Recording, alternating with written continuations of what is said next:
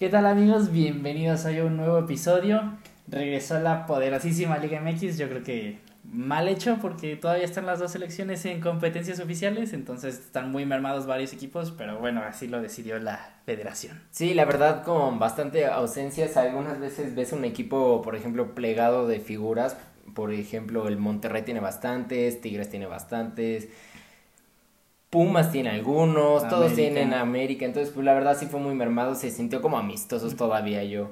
Pero si quieres hablemos un poquito, ya pasó la jornada 1 a excepción de jugar de Cruz Azul Mazatlán, pero en sí como ves, yo creo que antes que nada de puras sensaciones y todo por medio de fichajes y todo, yo me da mucha buena vibra el Cruz Azul para el campeonato y muchísimo lo están dando como claro favorito. Yo no diría claro pero sí favorito porque ya se quitó esa presión, entonces dicen vamos a jugar bien, tienen un gran equipo, la acaban de ganar a León la Supercopa, la, el campeón de campeones, entonces creo que están en bastante buena posición para repetir.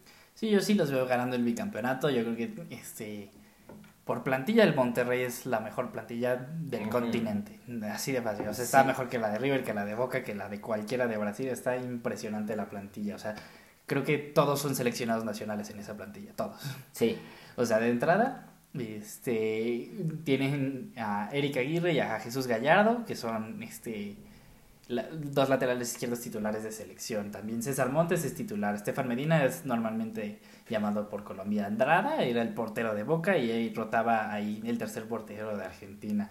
Funes Mori es, seleccionado nacional. Maxi Mesa es hasta mundialista. Sí, este Craneviter fue un momento jugador del Atlético hace no mucho tiempo. Sí, también. Celso Ortiz, titular con Paraguay, o sea. Y Charlie Rodríguez, o sea, sí tiene un señor equipo Monterrey para competirle a cualquiera de todo el continente. Y por lo mismo se ve ahorita bastante mermado en este en la plantilla, porque digo, cinco de sus titulares están ahorita con selección mexicana. Sí, y bueno, también eso se puede decir que em, empataron justo contra el Puebla, pero pues acordámonos, el Puebla viene de un gran torneo y no tuvo a lo mejor tantas bajas, a excepción de la más importante de Ormeño, pero aún así jugó, o sea, creo que Monterrey recae en esos jugadores, la verdad, bastante, sobre todo en Funes Mori, porque Vincent Janssen no ha, no ha llegado ni a hacer los talones ni la sombra que decían que podía llegar a hacer, entonces pues bastante mal, pero aún así creo que con Aguirre van a dar muchísimo de qué hablar y sobre todo van a estar bastante fuertes. Y yo creo que este torneo es en donde ya le dieron un semestre anterior para trabajar, entonces este sí tiene el que tiene que responder.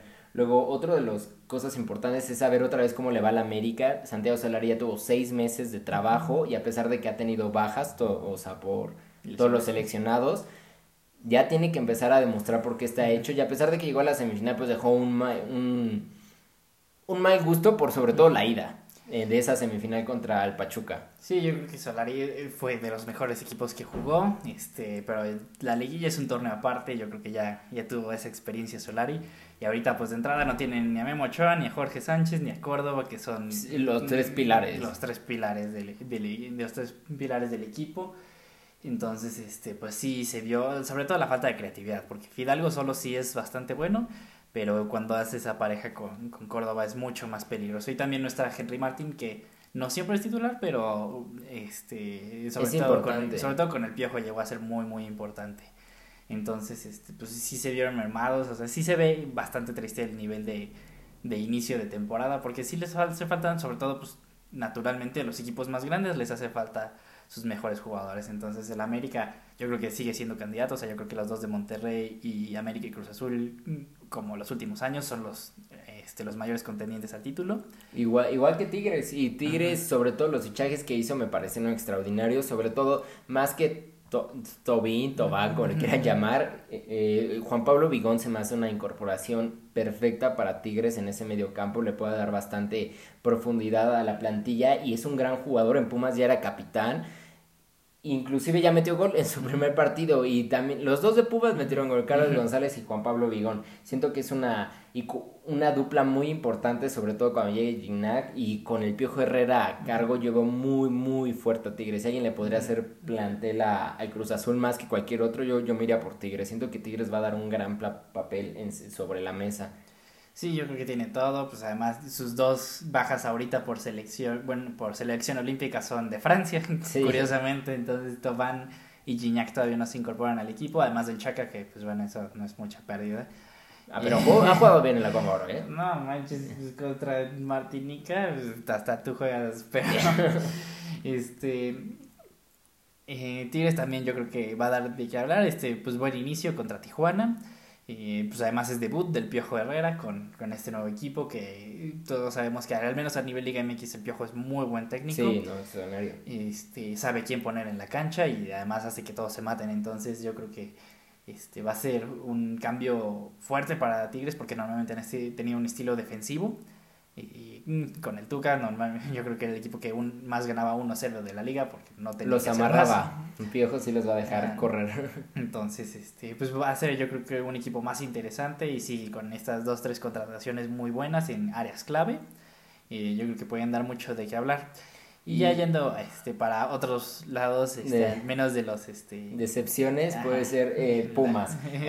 aunque, sí, la verdad, aunque me duele bastante y es mi equipo de mis amores, y todo, la verdad los vi contra el Atlas y no traen nada. O sea, realmente el equipo se vio súper mal, no se les ven ideas, no hay nadie que le pueda ayudar sobre todo a meter balones a Dinero. Y inclusive Dinero se le ha visto una baja de nivel, no, no está metiendo tantos goles. Fabio Álvarez es muy malo. los dos brasileños que trajeron fueron de cuarta división de Brasil. O sea, no creo que alguien se espere algo de cuarta división de Brasil. Entonces ni Igor ni Ro se llaman, no, no les vi calidad. Y yo creo que lo más, lo más importante que tiene Pumas son los jovencitos, sobre todo Eric Lira, el gran contención. No empezó de titular, no entendí cómo, pero es un gran prospecto con Amaury García, que también está en la media punta.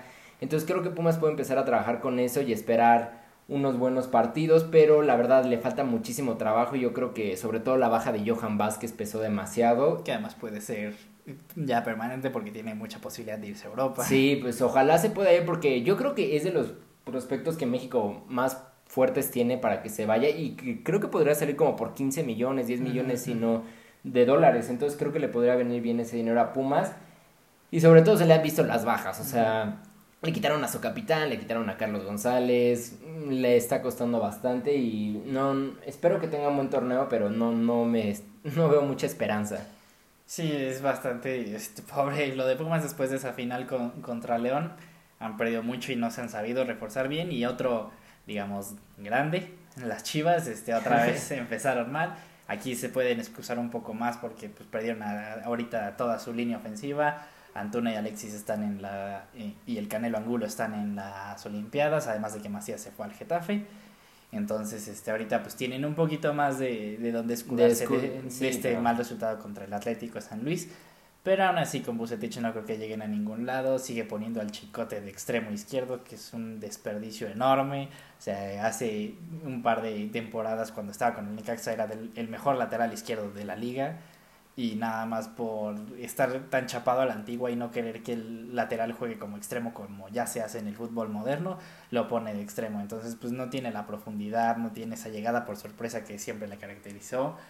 Y, y pues bueno, o sea, no, o sea, yo creo que con Bucetich no van a llegar a ningún lado, yo creo que ya se pues ya se quedó demasiado en sus maneras y morirse con la suya en vez de intentar ver hacia adelante con el fútbol. Este, no tienen un buen lateral derecho, o sea, está usando al Cone Brizuela de lateral derecho, o sea, no, no veo ni orden, ni pies, ni cabeza con este equipo, a pesar de que ahorita tienen esa excusa.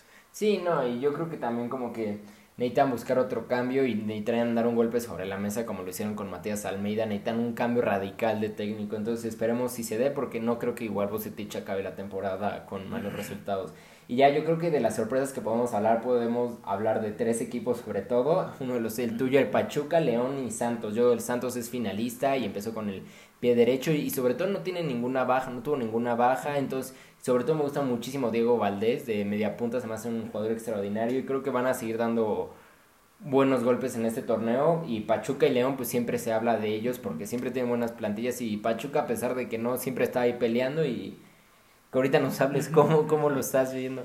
Sí, yo creo que después de pues estos cuatro grandes que dijimos al principio que son los de mayor poder económico y los de mayor plantilla, Yo creo que sí, Pachuca, León y Santos son los tres equipos que mejor este, son llevados de la liga porque los tres apuestan mucho por la cantera, los tres no hacen fichajes bombas, hacen fichajes muy inteligentes y, y saben este, cómo pues sobreponerse a estos grandes. Digo, el Pachuca llegó a la semifinal con Cruz Azul sacando al América y el Santos llegó a la final sacando a Monterrey. Entonces, pues digo, son dos de estos tres equipos que le compiten a los, a los cuatro. Y León acaba de ser campeón. Ajá, entonces, pues estos tres son los equipos, al menos los últimos años, son los que hacen bien las cosas para poder seguirle compitiendo a estos equipos que tienen mucho más dinero. Entonces, el León, pues tiene, está estrenando técnico, entonces va a llevar rato, además ni siquiera es de la liga, entonces acostumbrarse al, eh, a cómo se juega la liga MX es, eh, lleva su tiempo, tienen todos los jugadores para hacerlo, no están tan mermados por selección, este, no, no han perdido así gran cosa, pero pues varios de sus jugadores jugaron la Copa América, entonces eso es pesado porque regresan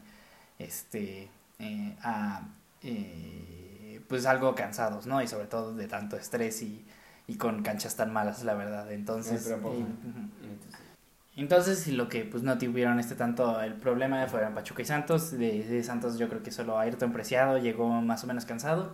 Y pues ahorita no tienen al Mudo Aguirre ni a Santiago Muñoz. Pero Jesús Osejo se despachó con un doblete, que es muy bueno. De hecho lo ha llegado a buscar Chivas para reemplazar a Macías.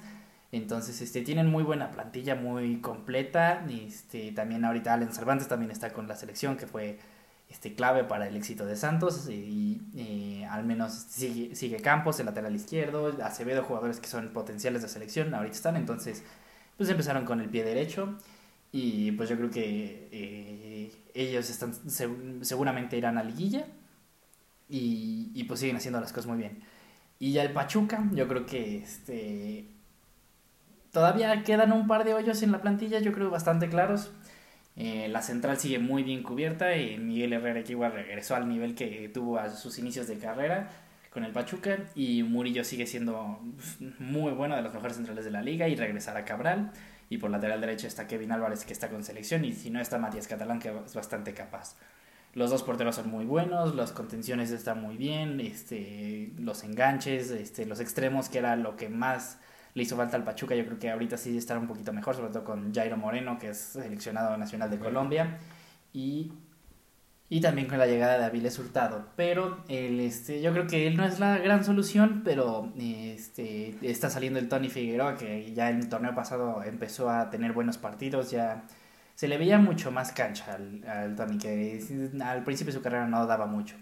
Y además está Eric Sánchez en, en la selección también, que juega muy bien de segundo contención hasta con llegada. Y además la contratación de Nico Ibáñez es muy buena porque ya entre él y Robert de la Rosa son este, dos delanteros muy capaces de condiciones diferentes que se pueden apoyar en este para que entre los dos metan goles. Digo, Nico tuvo buen partido, no metió gol y de la Rosa entró para los últimos minutos ya que acabó metiendo un cabezazo en el último minuto. Entonces está bien dividida la, plantilla, pero se fue Eric Aguirre, que era de los mejores jugadores del Pachuca, se fue a Monterrey, que era el lateral izquierdo. Santo Monterrey. Y pues, Monterrey no para de comprar. Y este. Y contrataron a nadie, básicamente.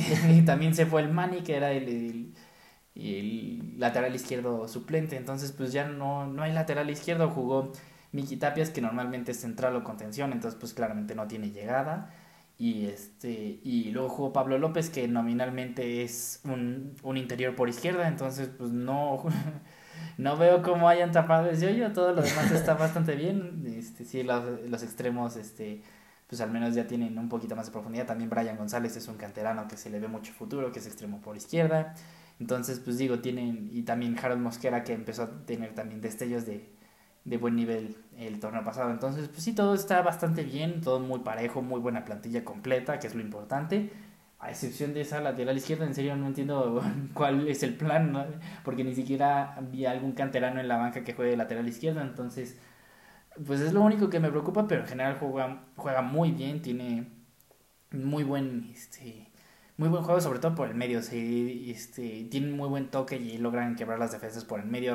Rara vez tienen que recurrir a centros, se llega muy bien, este, dando pases entre líneas, paredes. O sea, tiene muy buen juego.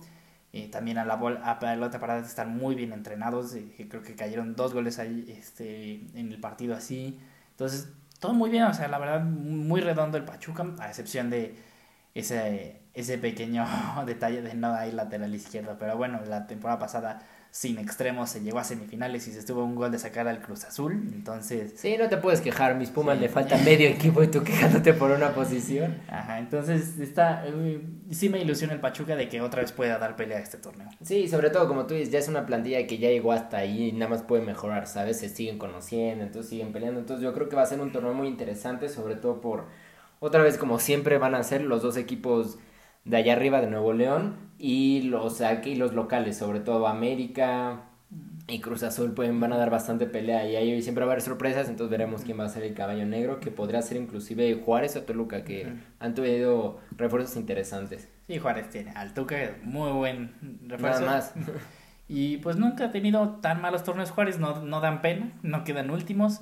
Este, pues creo que se quedaron este, a un, par de puntos de calificar el torneo pasado, o sea, para sus limitaciones y trajeron buenos refuerzos esta vez, entonces... Sí, este, muy interesantes, veteranos y todo, pero bastante buenos, sobre todo González en la portería, se me hace, bueno, inteligentes, la verdad.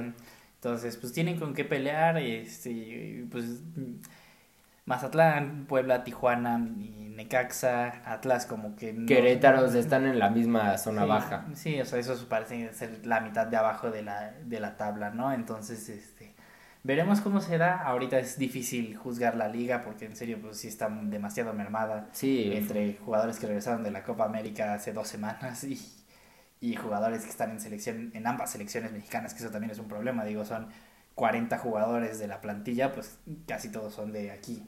Sí, yo creo que la, se va a empezar a definir bien y conocer en los equipos por la jornada 10, cuando ya se hayan sentado bien todos los equipos y ya hayan tenido tiempo de juego, vamos a ver bien las posiciones para ver cómo empiezan a cerrar.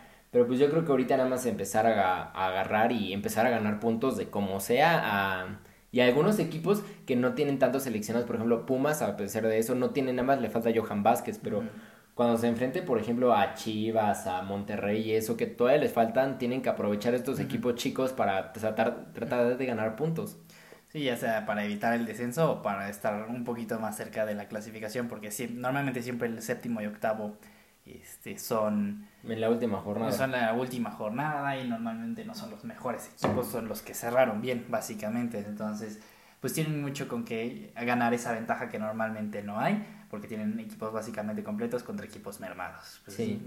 Digo, lo de el Atlético San Luis es oro molido estos tres puntos. Sí, sí, va a ser muy difícil ganar otra vez. Entonces, pues esperemos que les haya gustado. Seguiremos viendo la Liga MX ya cuando está a la mitad o ya finalizando la, las 17 jornadas. Así que pues muchas gracias amigos.